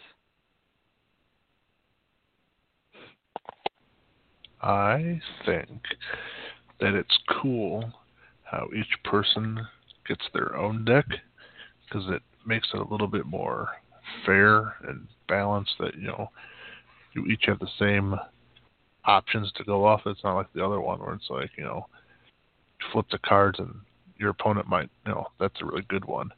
But in this one, you both have the same opportunity to pick the same cards if you really wanted to, on top of the two that you're already getting that are the same. So I think that is good for balance. So this one looks fun. Yeah, I agree. I can't wait to definitely definitely can't wait to try like all these missions out. But uh, so moving on, Dark Wings, Dark Words, um, deployment 10 inches. Uh, the objective placements is the same as uh, um, what's that one called? Clash of Kings. So center, and then each uh, the other two there's three objectives. One in the center, two are on the left and right in the center, but six inches away from each flank edge.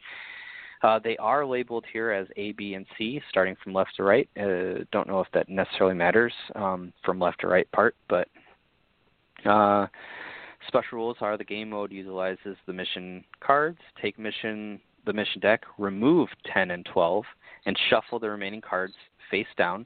Before deployment, draw and reveal two mission cards. These are the active missions. Then draw and reveal two additional mission cards and place them uh, neat I think that should say near. Uh, near the active missions, these are the reserve missions. Beginning on round three, at the start of each round, discard the two active missions and replace them with the two reserve missions. Draw two missions from the mission deck to replace the reserve missions. If the mission deck runs out of cards, shuffle all discarded missions to form a new deck. Special rules um, uh, in uh, re- parentheses, replacing missions. When a friendly NCU claims a zone, you may replace that zone's effect with discard one active mission and replace it with a reserve mission, or discard one reserve mission, drawing a new reserve mission from the deck. During their activation, your commander may forfeit their action. If they do, you may discard one active mission and replace it with a reserve mission, or discard one reserve mission, drawing a new reserve mission from the deck. Uh, I, I like that a lot. It definitely will help cycle through the bad things while forcing you to sacrifice something, uh, whether it be your commander, who might be just be a support commander, or it might be uh, um, replacing the spot uh, on the tactics board for it. Um, if you're more of a field field commander or just field army, um, or maybe you have three NCUs and you just you have a spot where you just don't need it because if I'm not mistaken, a lot of this will be scored at the end. So if you have the last spot open, let's say the maneuver, and you just don't need it, you can last second get rid of a mission that you you don't like. If I'm correct, let's see. I think a lot of these end of the round when you claim at the end of the round. So not necessarily all of them. Some of them sound like they're gonna trigger right away, but uh, you never know. It's it's one of those uh, by the situation. So. Uh, then special rules for the objectives, um, same as before. Uh, have to be completely on it. If you're not, you don't control it. You control it based on uh, ranks, solos having equal to their remaining ranks for contesting and controlling. Special scoring. Mission cards list very, various ways uh, you can score the victory points. Each revealed active mission may be scored by each player if the requir- requirements are met. Beginning on round two, players will score one victory point for each objective token they control at the end of the round. Objective tokens controlled by your uh, commander grant one additional victory point. So, unlike um, what we've seen before with uh, mission deck uh, missions, is that uh, they the objectives will actually give victory points in addition to the missions themselves. But important to note, this one only has three, where all of the mission deck missions prior um, have had five. So you would obviously be gaining a lot more victory points across both players. But now that there's only three, let's say one's contested and each player has one of the others, that means it's really only adding one, maybe two victory points around usually. Uh, so also important to note, um, victory through combat does work and uh, and uh, no increased victory point count on this one either. So still 10 victory points if you're playing the standard 40 point uh, games. So with that mouthful said, uh, let's start with you, Craig. What do you kind of think about this mission? Uh, I like that um, the next set of mission cards are already out. So I mean, everything's going good before. Everything will be going good one round, and then you draw the next card, and you'd be foobarred. Um, so I like now that you can plan more or less around ahead to prevent yourself to, to set yourself up to be in a better position later in the game. I think that's a big plus. I also uh, like that since I like that the cards don't give as many VPs as they used to, and that there are objectives to kind of make up for that. So there's more ways to score. For example, if you are in a bad situation, you aren't totally screwed. You can still score off of the objectives if the cards aren't going your way. So I, I really like that they put um, different ways to um, plan ahead into this one that that wasn't there in the previous version of it. If that makes sense. I agree. Uh, I am a little worried though that you might score too fast. Let's say, um, for example, uh, you get the beat on someone, and let's say one of the flank objectives you get with your commander, and they can't really take you off of it. And let's say you just get the B objective, and they have A objective. Now you're getting three points just every round for having those two. Also, a point for every time you kill something. Also, points from all the mission deck stuff. I'm just worried that uh, with combination of the objectives, the killing stuff, the mission objective, and the commander, all of those things combined, that you're going to zip through uh, too fast in this mission. I think that's really my only concern. Um, I would hate to see like games end by like turn three because you know you have three points to round two, three points round three, and then now you're at six points and you only needed four uh, object or mission points to reach your ten uh, VP threshold. That's a good point, and with that in mind, I think Winds of Winter is a better scenario, especially for competitive play. Yeah, I think uh, there's nothing necessarily wrong with this mission. It's not like that in itself is makes it a bad mission. I just think for what you pointed out competitively, I think so far from what we've read, this would probably be the bottom of the list for competitive missions because of the potential that you could just shoot through your victory point threshold uh, too quickly. Um, and so yeah, I think with there being, you know, there's ten revealed, but only nine are uh, uh, tournament missions. I think even removing Dark Wings, Dark Words from there still leaves you with eight missions. Most tournaments about four rounds, so you still have double the amount of missions you need compared to rounds to play. So, excuse me, I don't think um, I don't think that's like necessarily a horrible thing. So I don't think it's going to like ruin or limit the options for a tournament. What do you think, Justin? Uh, I wasn't even. Uh, it's good that you and Craig or you pointed out the uh, how fast it could go. I wasn't really thinking about that. I was more focusing on uh, the reserve things, as Craig pointed out. Being able to set yourself up is super big, and the limiting of the points is huge. I mean, you know, I had a game I think I mentioned it on here once where uh, the, round before uh, Mulkey, uh, Craig's friend, got a good charge off on me with his commander and did like some pretty heavy damage. And then we, but he was like next to one of my units that I was probably going to ignore him before because I had other things. And then we drew the card, kill enemy's commander for four points, and I'm like two and a half inches away with Ramsay and Cutthroats in his flank, and he's playing playing free folk. And I was like, well, sorry, Mulkey. I'm gonna get four points. I know. I know. so that that really sucked getting so many points at once. I mean, I mean, I guess it helped me, right? But it's a significant point increase. Um, but definitely, if they maybe for this one, if they raised the point cap to where you need more points to maybe slow down the victory condition, that might help. I think maybe just removing uh, victory through combat on this one um, Yeah, might maybe. also do it. But then again, I don't know. Maybe maybe uh, make all three objectives not worth any points, but the commander still gives plus one victory point.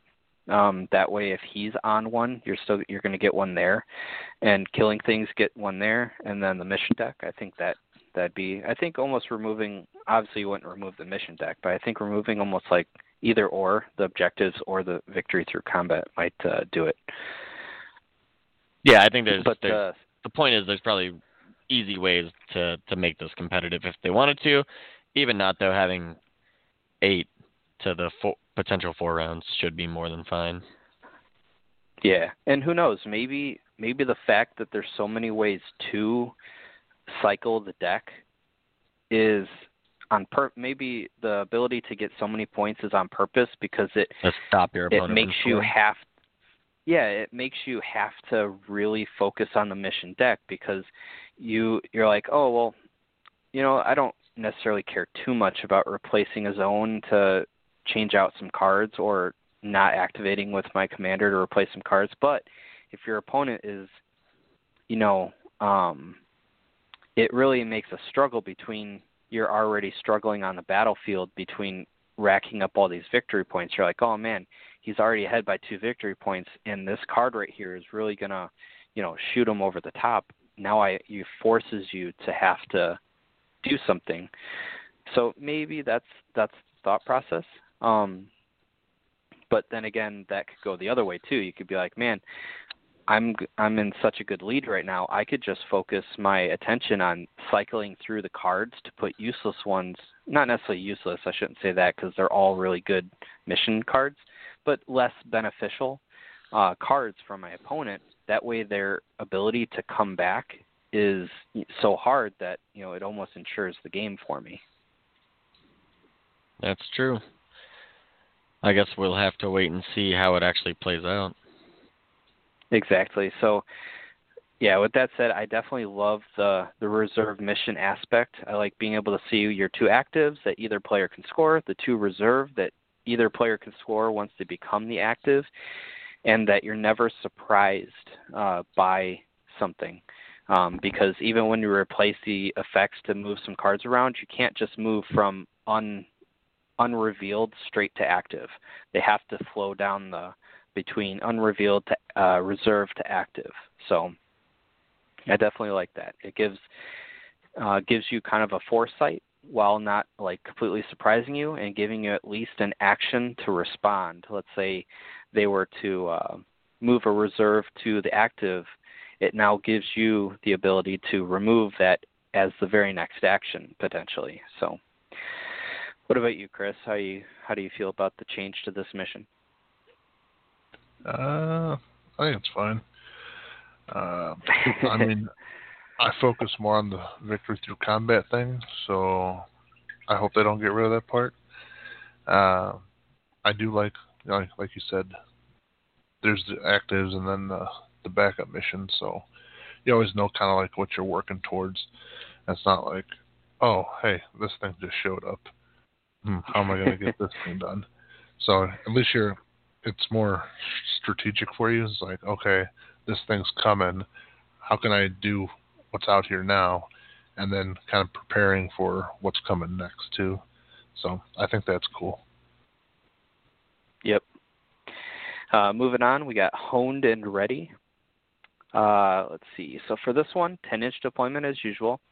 The let's see. It doesn't say how far away from the. Let's see if it says it in the setup. Um, so it says place the objective to- tokens as shown above. I'm willing to bet they're 18 inches away from the table edge, uh, from the player's table edges, uh, because they look very similar to the other missions placement. But the other missions actually show eight, like an 18 inch um, arrow. So maybe that's something that they can add, uh, you know, like a you know when they release everything. But just for clarification, because I know you, like I just did, you can reference it.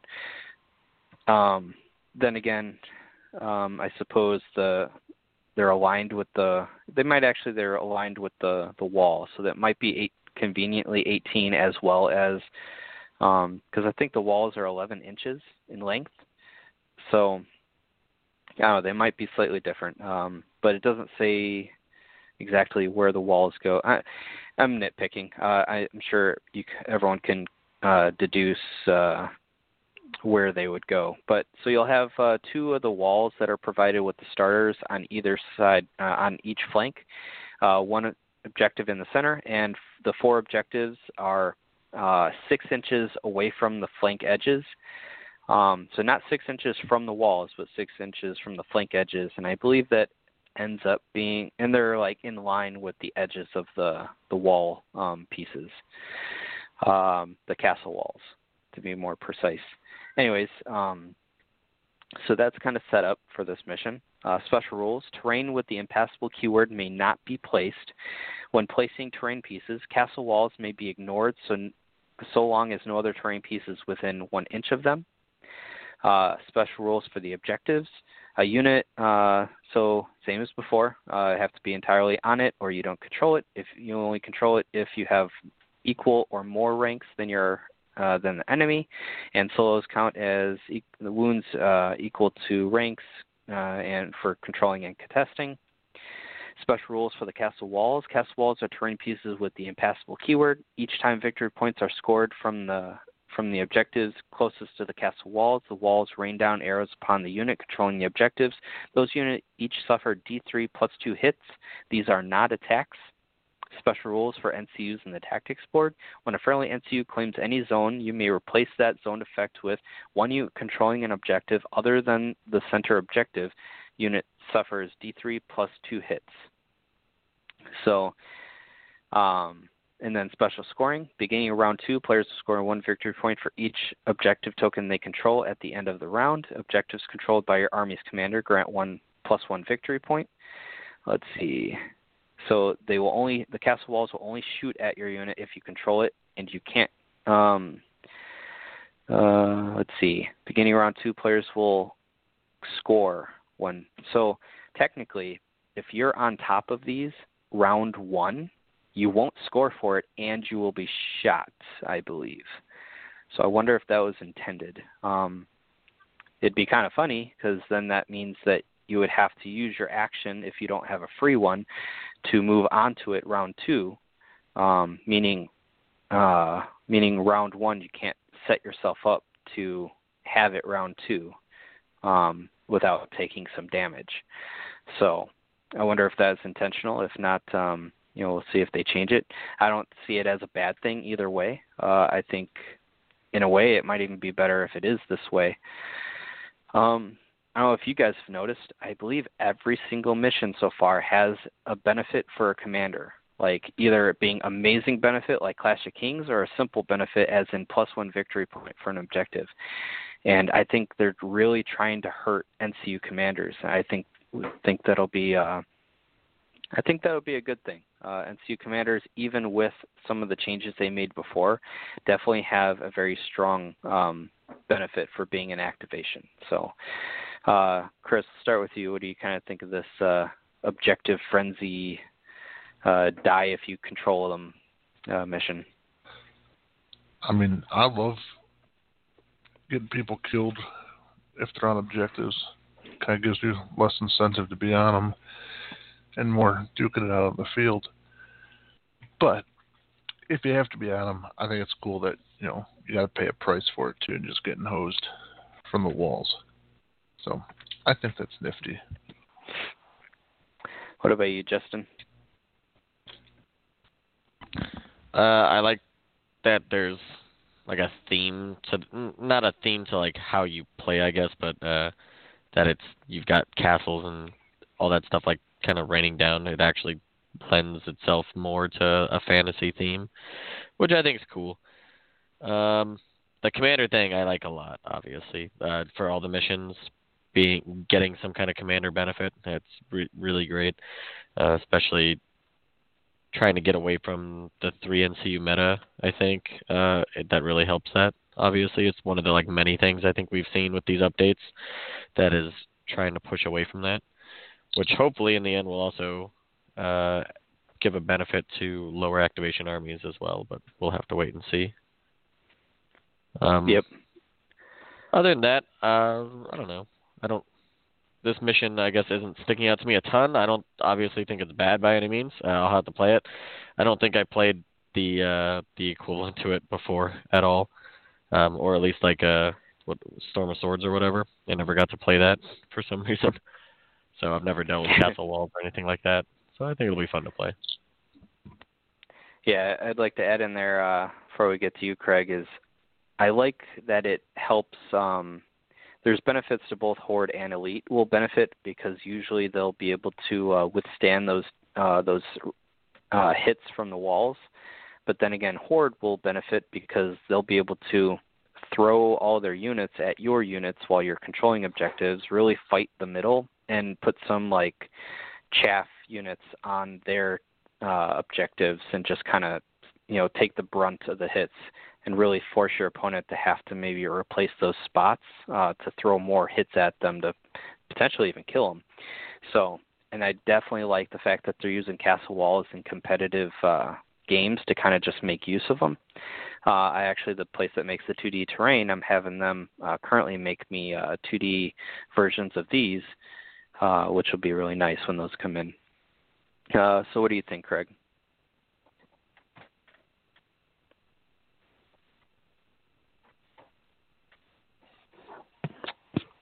You still there, Craig? Yeah, I guess I was talking to myself. I was muted. I get I like all of them so far though, so I'm kind of a broken record. But it's really unique with the castle walls, and something that stands out to me with it is if it um, becomes a tournament scenario, it's similar to Clash, the old Clash of Kings, in that it may um, completely change your um, your your list building just for this one scenario, the same way Clash Kings did before with needing to take cavalry. In this, you might need to take the heavy armor, um, whether yep. it's sworn shields or is, but that that's what yeah. stands out to me about it. The downside being that like elite factions, you know, they'll have to really just they won't be able to go on the offense too much because you know there's five objectives here and you know you could go on the offense, but then you're sacrificing controlling the objectives uh, on your side.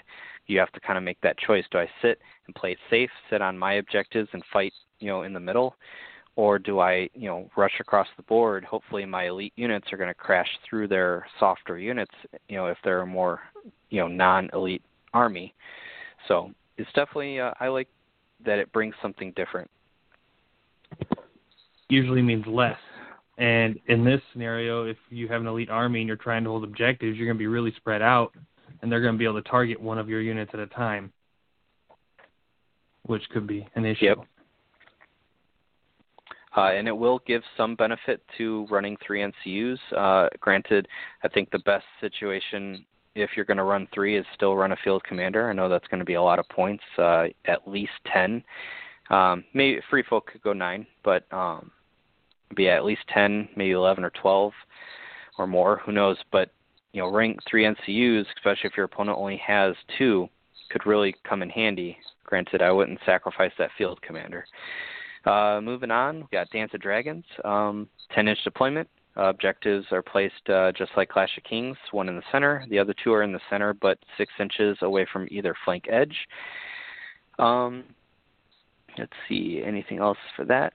Uh, draw one random objective card for each objective token.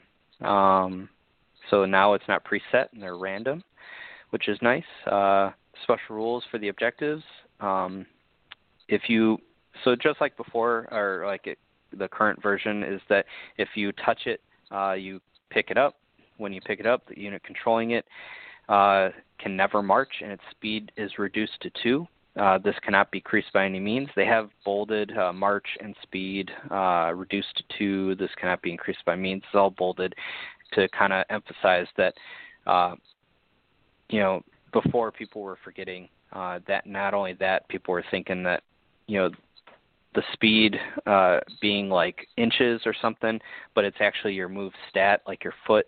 So if you had something that uh, increased your total speed or reduced it, it could still increase like the inches.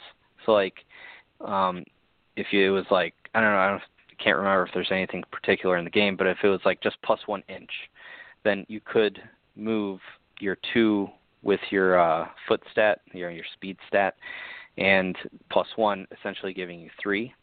Um, but anything that increased your speed, uh, like the actual stat on your card, uh, could not increase it. Um, and then a unit can only control one objective at any time. If a unit controlling objective token ends a move over another token, that opponent, the, their opponent places the objective token anywhere within two inches of the unit tray, so long as the token is not over impassable terrain or another unit's tray. Special rules for the objectives.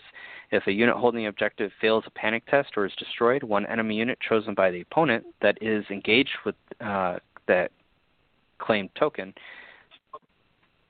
um, sorry, I read that wrong. So, or is destroyed one enemy unit chosen by the opponent that is engaged with claims token.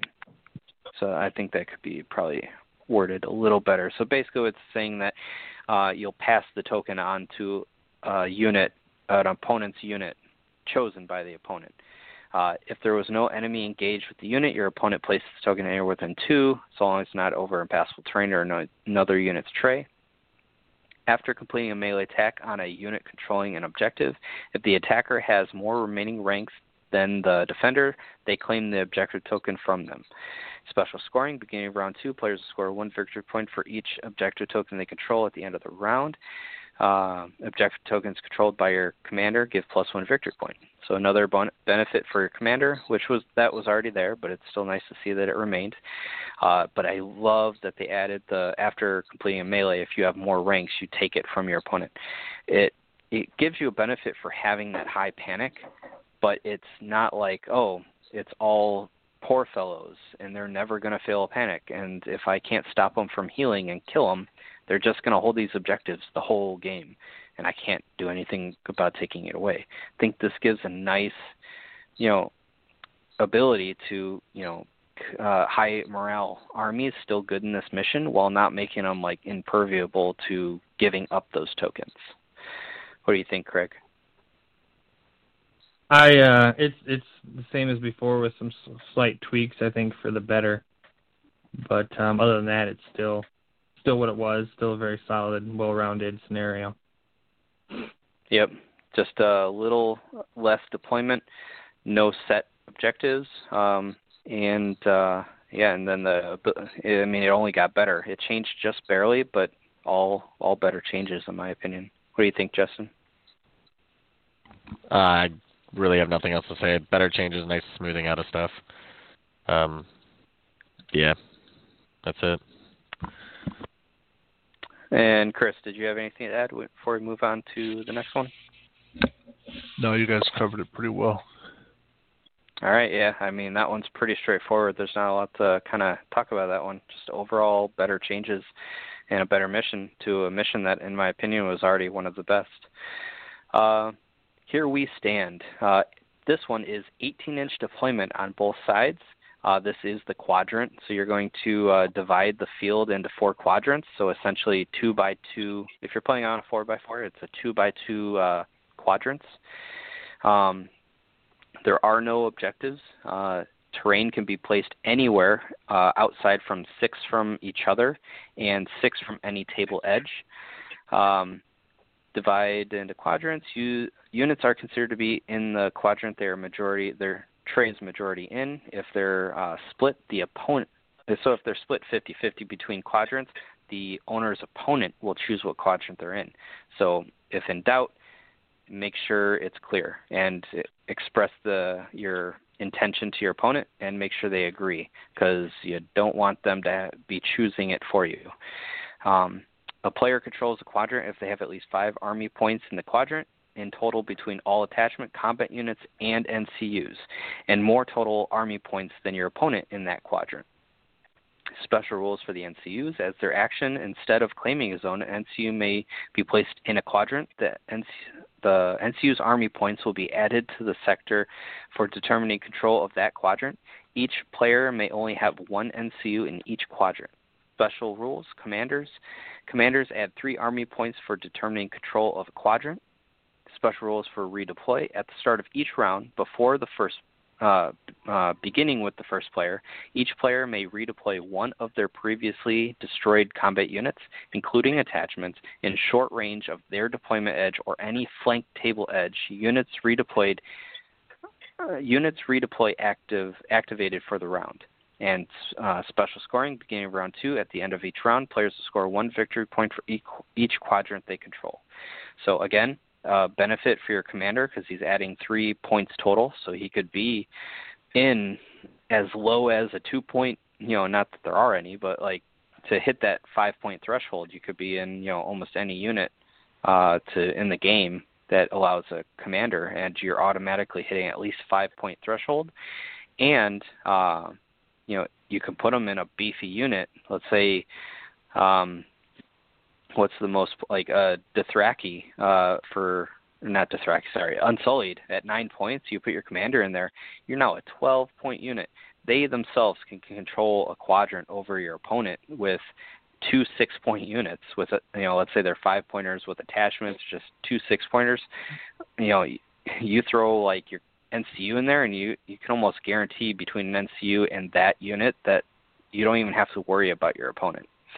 Um, they changed it. I don't I don't know if uh, they changed it prior, but it was like three points for each quadrant if it was your opponent's uh, quadrant, and one point for yours. Now it's just one point for all of them, which I like. Um, see, uh, redeploying is really nice. The fact that it is anywhere, any uh, table, uh, any flank table edge or your deployment within short, and they become they come on activated, which is nice because even though they come come on activated, um, you only get one unit to deploy that was destroyed previously, and they'll be in that quadrant to count for the points uh, for the end of the round. Um, what else do I want to touch on? Um, and then the facts of the NCUs. Uh, know, really, I think we mentioned this in the for the beta show is that five point NCUs is it's really powerful, especially because I think they added that only one of each NCU can be in each quadrant. Um, that means you can't have uh, two three pointers go in the same quadrant and control it themselves. The only thing that's gonna only NCU that can do that is five point NCUs. So that's really nice. So what do you think, uh, Justin?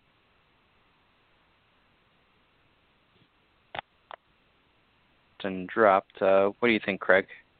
I think. Uh, oh yeah, uh, here, uh, Justin had something he had to go do. So he uh, he said uh, he said his goodbyes. Um, but yeah, Craig, what do you think? I think this one is uh, interesting. Um, to sum it up, uh, there will be blood. Um, a lot of YOLO charges, I think, especially when it's one of those redeployment ones.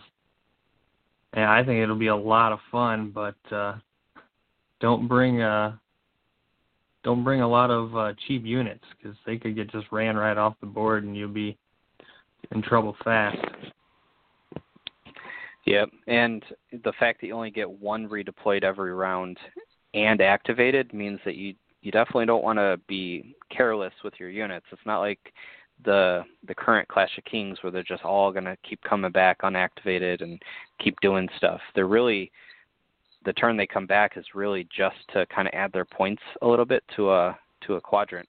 And the fact that each deployment is 18, that uh, that only leaves six inches before you start hitting enemy quadrant territory. So marching, simply marching, puts you in their contesting, uh, potentially co- contesting their quadrant.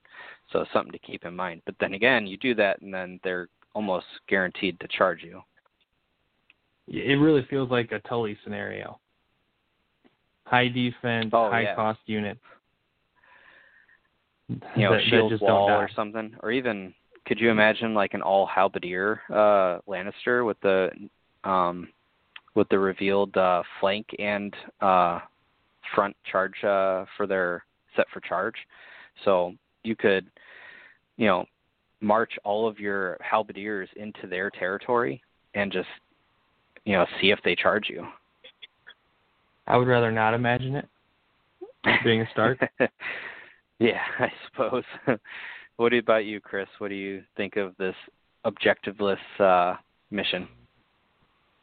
This is awesome because, again, like the old Fire and Blood, 18 inch thing, so you're ready to get into combat right away.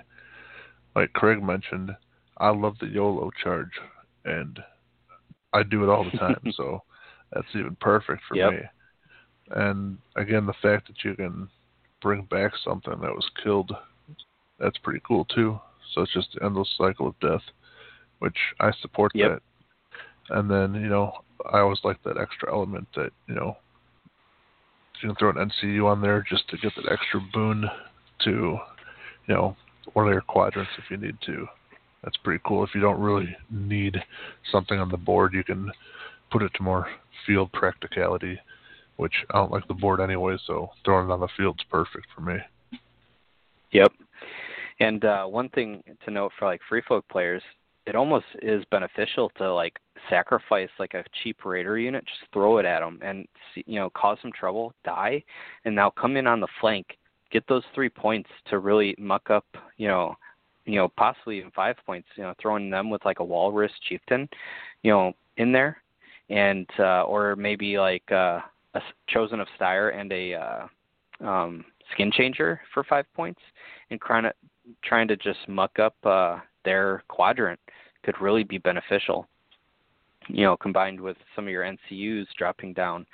So, yeah, definitely uh, lends a lot for a lot of different strategies uh, in this mission. I mean, this is still one of my favorite missions, and something to not take for granted because yeah, if you don't have uh, those quadrants clearly outlined, you'll con- you'll constantly forget where the the line is drawn and think someone is in one quadrant where they're actually in another. Um, moving on before we run out of time here, uh, we have three more missions. So uh, I'm going to quickly go over Storm of Swords, which is the last one. Not really going to read through it as it is a scenario mission that is uh, uh, not for tournament play. And the, only, and the other reason I'm not really going to read through it is I want to play through this one uh, because this is a mission. Reading through it, it definitely looks fair and fun. Uh, so I'm going to give it that but it also seems like it's complex enough that I feel like to truly understand it, you have to play it. Truly understand how fair it is and how fun it is, you kind of really have to play it. So uh, we're gonna, I'm gonna kind of reserve my overall judgment for this one for later. But I want to say my first initial look is it looks really good, um, and I like you know that they saw you know the criticism from its original uh, version, and it looks like they've tune uh uh what should call it uh you know just revamped it and made it look amazing so uh, but our last two missions, uh, Feast for Crows, 10 inch deployment, um, uh, corpse piles as before with the objectives on them. Uh, it says corpse piles may not be selected as terrain for pieces by players. If the terrain is being randomly selected, the corpse pile results should be re-rolled. Place one object token at short range from each flank table edge along the center of the battlefield as shown above, and place one corpse pile under each token. These corpse piles are placed in addition to any of the terrain pieces. Terrain may be placed uh, with um, may ignore these corpse piles but have to be an inch out of them. Special rules for the objectives: assign one random objective card to each objective token at the start of the game, and when it or when it is placed. This is the effect linked to the objective. Each objective is linked to the corpse pile on it. An uh, unit ending its move uh, with any part of it on the objective claims it and picks it up and is now controlling it. Unit may only control one if uh, they're able to um, touch another one. They will the opponent will place the second uh, token anywhere linked to that corpse pile. Uh, special rules for the objectives. Uh, if a unit controlling an objective ends an activation not touching its linked corpse pile, it drops the token. The token touching its linked corpse pile. If a unit holding an objective token fails a panic test or is destroyed, uh, an enemy chosen by the opponent that is engaged with claims token if there are if there was no enemy engaged, the opponent places it anywhere within two of the tray, so long as it is not over impassable or another unit's tray. After completing a melee attack on a unit controlling an objective, the attacker has more remaining ranks than the defender. They claim the objective token. So all this, uh, in that sense, a lot of all the same uh, triggers as, uh, with the exception of the corpse pile part, as uh, Dance with Dragons. Special rules for the corpse piles. If there are less than four already in play, each time a infantry unit is destroyed before removing its tray, its owner places one corpse pile anywhere completely within long range and at least one inch from any other terrain piece or other unit's trays. They play, then place one objective token in the center of that corpse pile. Special scoring. Beginning round two, players score one victory point for each uh, objective they control, and plus one if it's the commander.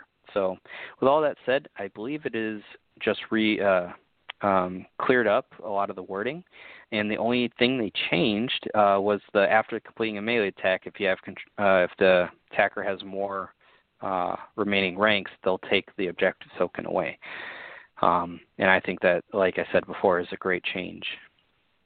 Uh, Chris, uh, what do you think um, about that one change? Since it's one of the missions that really didn't change at all. Yeah, I don't think there's really anything much to say about it. It's the same as it was. It was already great, and it still is. Yeah, I agree. Um, so, lastly, we have Fire and Blood before we close out here. Um, 18 inch deployment uh, on both sides, so the same as before. Um, you will take objective cards 6 through 10 um, once units have been deployed, beginning with the first player, each player will alternate selecting one of their opponent's combat units and place one objection token on each of them until two units on each side have been selected. These tokens represent marked units. When a unit is marked, its owner selects one objective card and assigns it to that unit. It gains the effect listed on the card until the end of the game, as if it was controlling an objective. Uh, special rules for the terrain. Uh, they may be placed anywhere as long as they're six inches away from the table edges or and each other. Commanders' uh, special rules is um, they can place the victory point within long when they activate, as it currently is for this mission. And then special scoring. Each time a friendly marked unit destroys an enemy with an attack or an ability, gain one victory point. Gain two victory points when a marked enemy unit is destroyed, and each time any enemy unit within with victory point tokens is destroyed, gain victory points equal to the victory point tokens on that unit. So um, the only real change to this mission was that it took away the plus two attack die from marked units and instead replaced it with giving them the objective uh, cards, which is 6 through 10, which I believe is the same as in Clash of Kings. So it's Sundering, Vicious, Precision, uh, weakened and uh, um, highest attack die value. Let me just double check that six through ten. So um, there will be one that is not used because you're going to each place two on your opponent instead of choosing two for your own. Um, uh, it's similar but different. Uh, so I like that. Um, I like that uh, plus two attack die was crazy good, and I'm glad they took that away. Um, these objectives are still really strong, so it's nice to see that but uh, it's a lot less uh, crazy. But the one thing to note with this is it'll really help weaker. Um, the fact that you pick one to place on your opponent makes it really good to have units without any of these keywords because like oh your unit has sundering i'm gonna if i get to pick first i'm gonna pick the sundering card and put it on a unit that has sundering oh, you picked whatever. Okay, I'm to then take this vicious one and put it on the, your unit that already has vicious.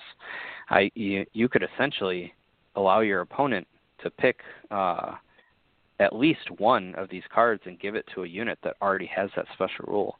So I think uh, it'll really help whoever gets to um, place the first one so it it beginning with the first player. So I would almost even say that it should probably be opposite. It should be beginning with the second player because picking the first one is more powerful.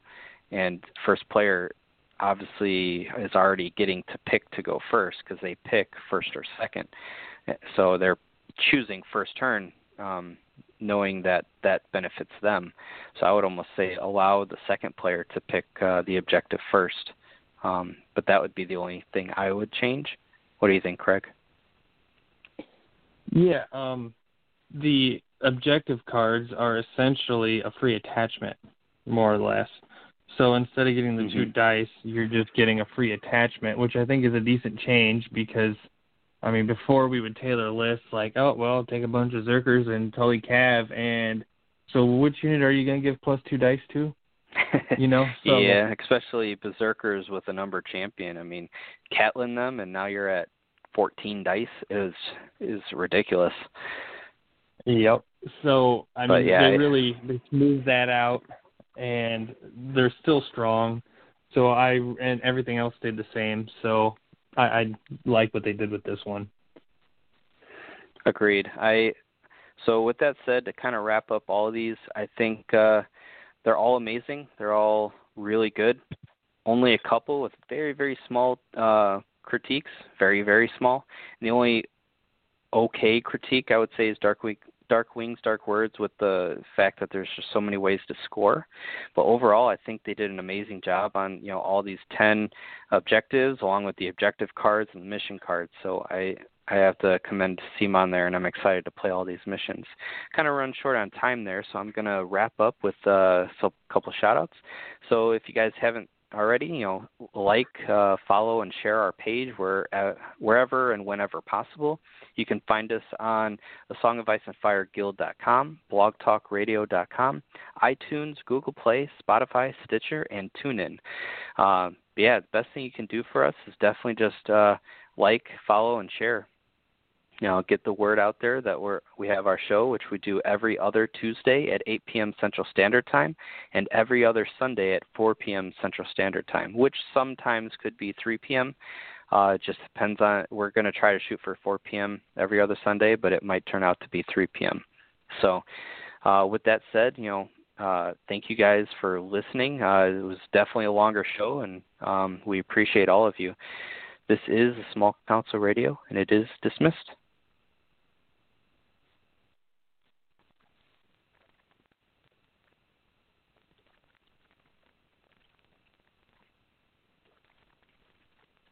Step into the world of power, loyalty, and luck. I'm gonna make him an offer he can't refuse. With family, cannolis, and spins mean everything. Now, you wanna get mixed up in the family business. Introducing The Godfather at ChumbaCasino.com. Test your luck in the shadowy world of The Godfather slot. Someday. I will call upon you to do a service for me. Play the Godfather. Now at ChumbaCasino.com. Welcome to the family. VGW Group. No purchase necessary. Void where prohibited by law. See terms and conditions 18 plus.